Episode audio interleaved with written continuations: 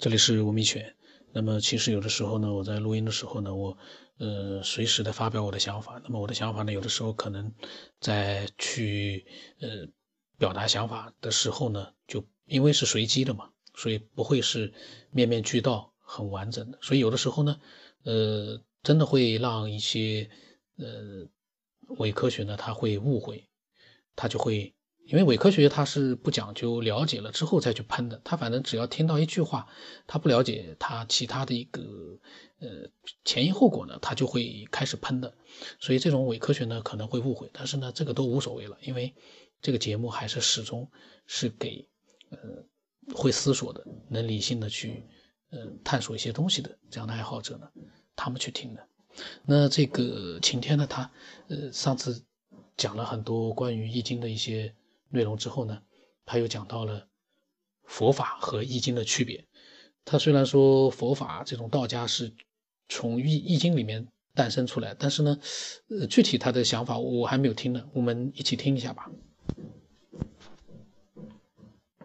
嗯，佛法和易经呢，我们都知道，他你看啊，孔子，包括呃释迦牟尼、耶稣。呃，那个就是他们那个叫什么真主教的那个，呃，叫什么阿拉吧，就是反正这这几个宗教的领袖的诞生时间都差不多是在同一个时间嘛，在历史上都是两千多年前那个时间，他们同时诞生了。这个如果我们去思考的话，极有可能他们都是地外高等智慧生物，或者地外高等智慧想在地球同时去传播这些，呃。我们讲的就是脱离人体的物欲的需求，让人的灵魂向更高的层次去进化的这个帮助，所以他们都来到了地球吧。所以在地球各个角落同时诞生了这些文化。那其实最了不起的、伟大的呢，是易经比这几个还要早。易经是比佛法、比佛就是比呃比佛家、比释迦牟尼、比耶稣、比那个真主呃就真主就就是阿阿拉伯的那个。他们那个教叫什么？我一下子忘了，就是反正比这几个宗教都还要早的，它是远古时期就有的，就是人类在那个石器时代用石头做工具的时候就了就有了，而且那个有是怎么有？那个神话也很玄妙。他他是说，呃，易经是怎么出来的？易经是从河图和洛书里面出来的嘛？那河图和洛书就更神奇了。河图是河里面涌出来一个，呃，就是一个一个龟。龟上面，它的龟壳上面出现了那个，就是易经的那个那个那个图形，然后让人类去看就看懂了。这怎么可能看懂？那个时候的人类还在用石头做工具，还在在地树上的果子吃，还怎么可能看得懂？然后那个洛书是说从河黄河里涌上来一本书，对吧？这个是人的传说，我我极我觉得它极有可能是人类死前毁灭的那个高度文明的产物。要么就是地外地外高等智慧生物留给我们的礼物，然后我讲一讲他们的，他跟佛法都很厉害，非常非常厉害。但是我研究到现在，我又发现其实佛法比他，呃，佛法厉害的有一个地方是易经达不到的。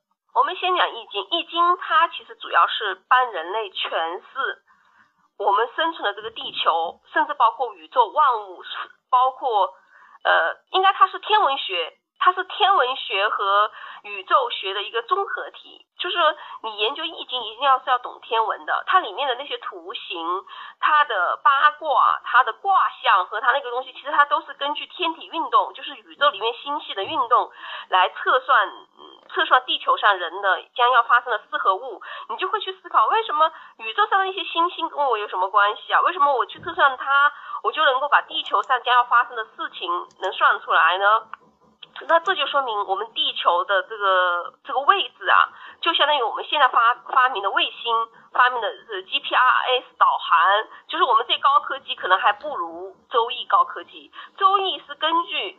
我们地球在太阳系的位置，太阳系在银河系的位置，银河系在宇宙里面位置，它经过哪些星系的时候，其他大的行星、恒星的产生的能量，这个能量不是我们仅仅看到的光哦，和那个光束里面的能量，可能还有很多暗物质和其他的能量，我们人类暂时还不能理解和研究出来的这些能量对地球的影响。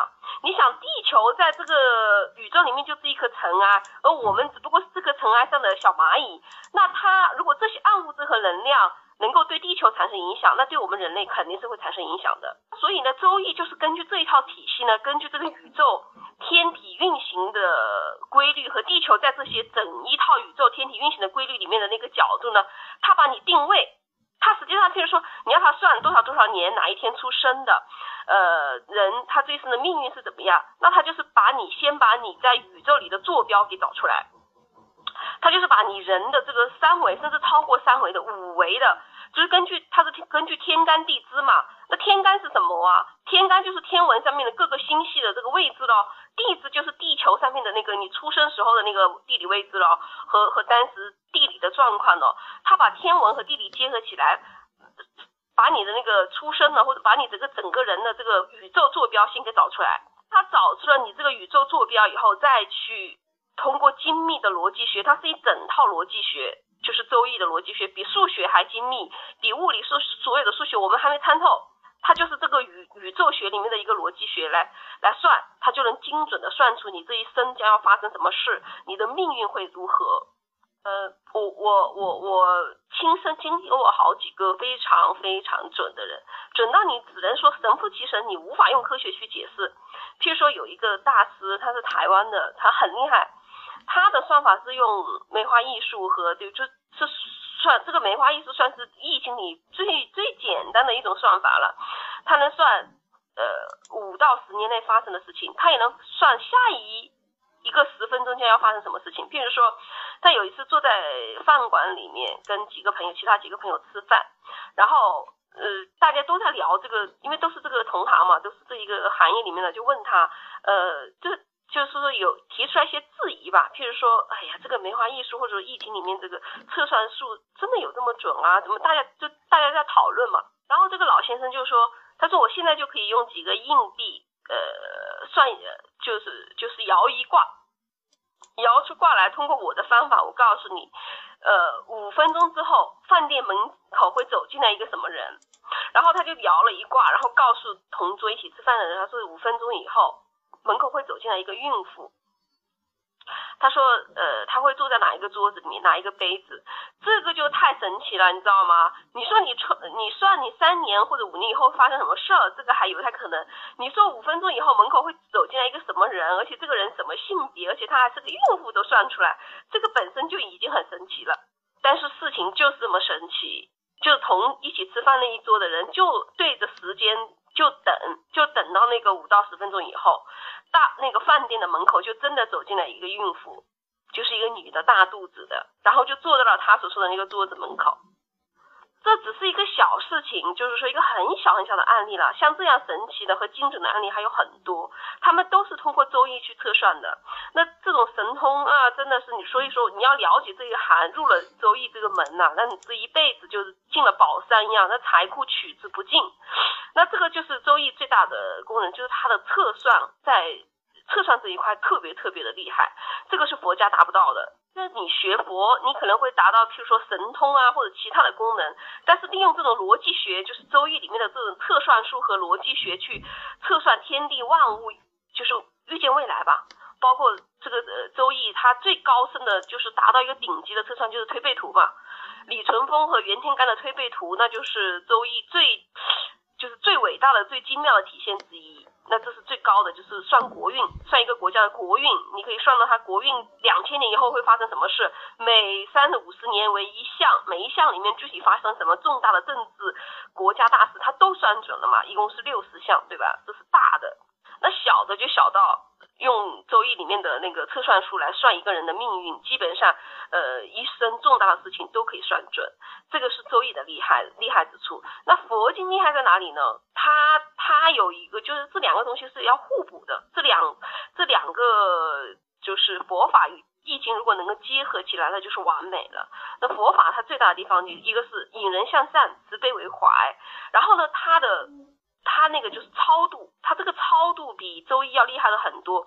我举一个例子啊，就是他们俩的区别是什么？他们都是来渡人的，就是说易经和这个佛法都是来帮助人类的，地球上的人类的。但是他们两个角色像什么呢？呃，佛法它的精神，它的基本精神就是更像人类的父母，而易经的基本精神呢，就更像人类的警察。我说的这个易经里面是指狭义的道家呀，道家发展出来的这个易呃，就是周易的精神。那佛法的意思就是说，人可以犯错，那你犯了错呢，我。原谅你，然后引你向善，然后超度你，使你的灵魂往更高的阶层去进化、去提升、去升华，甚至成为神。然后我也有很多神通书教你，但是呢，我我基本上不不帮你预测。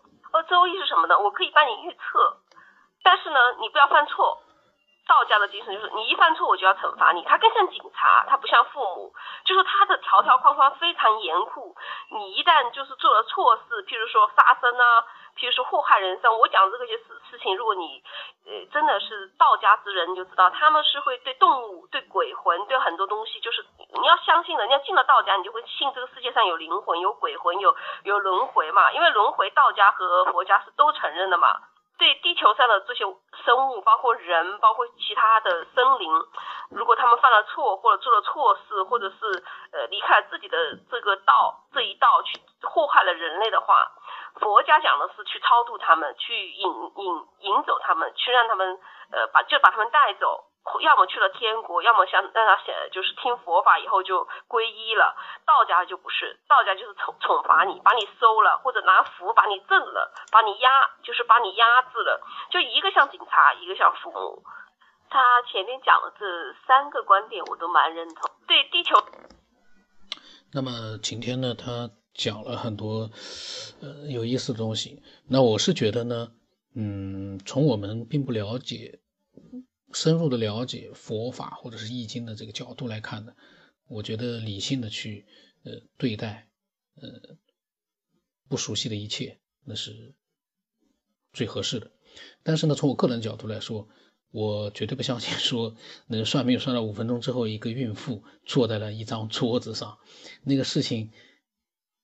为什么我说要真实的一个自己的经历，呃，才更可信？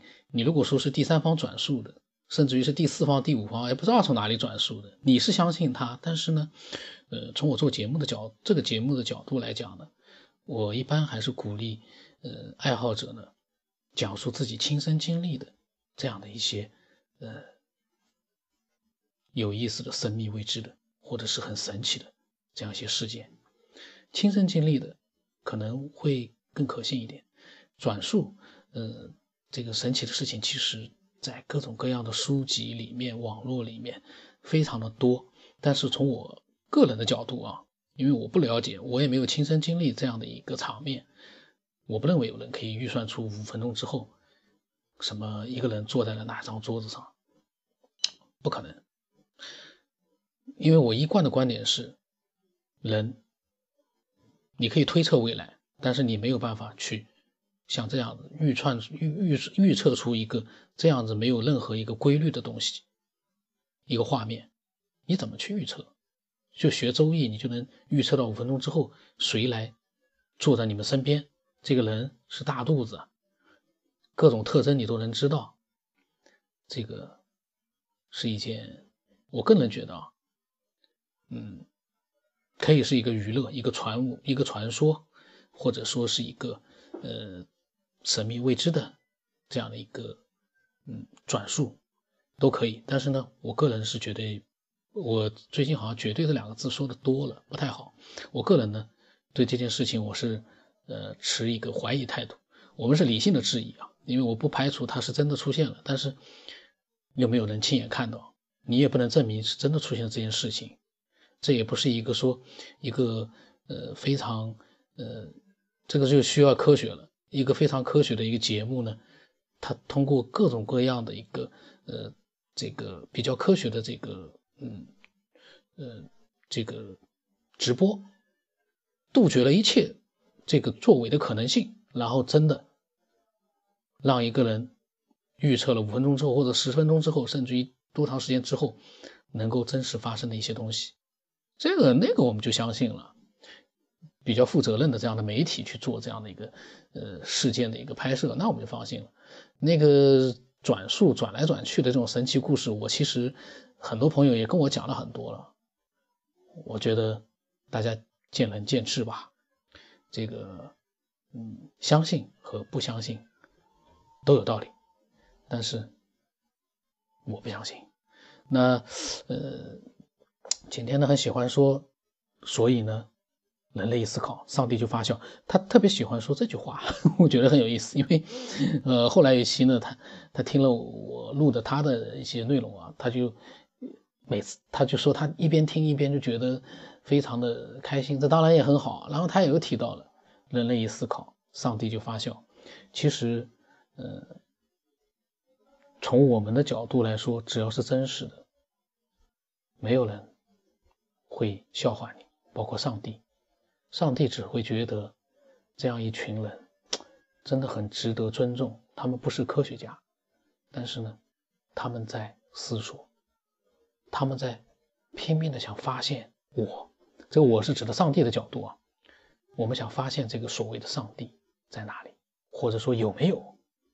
如果没有这个上帝的话，那也不存在他会发笑了。如果真的有这个上帝，他会觉得所有在这个节目里面分时分享一些真实的自己的见解的这样一些人，都是值得尊重的，绝对不会笑话你。他笑话你干嘛？因为你在寻找他。他要笑话的应该是伪科学。如果你觉得自己是伪科学的话，那上帝肯定会发笑的。那么我的微信号码是 b 幺 v 什么八不啷什么八，呃，微信的名字呢是九天以后，呃，现在这个呃说话不太利索了，那个微信的名字啊总是念不清楚，那没办法，是不是上帝呃设置的？那没办法，那呃大家反正有想法就尽情的分享吧。那今天到这里。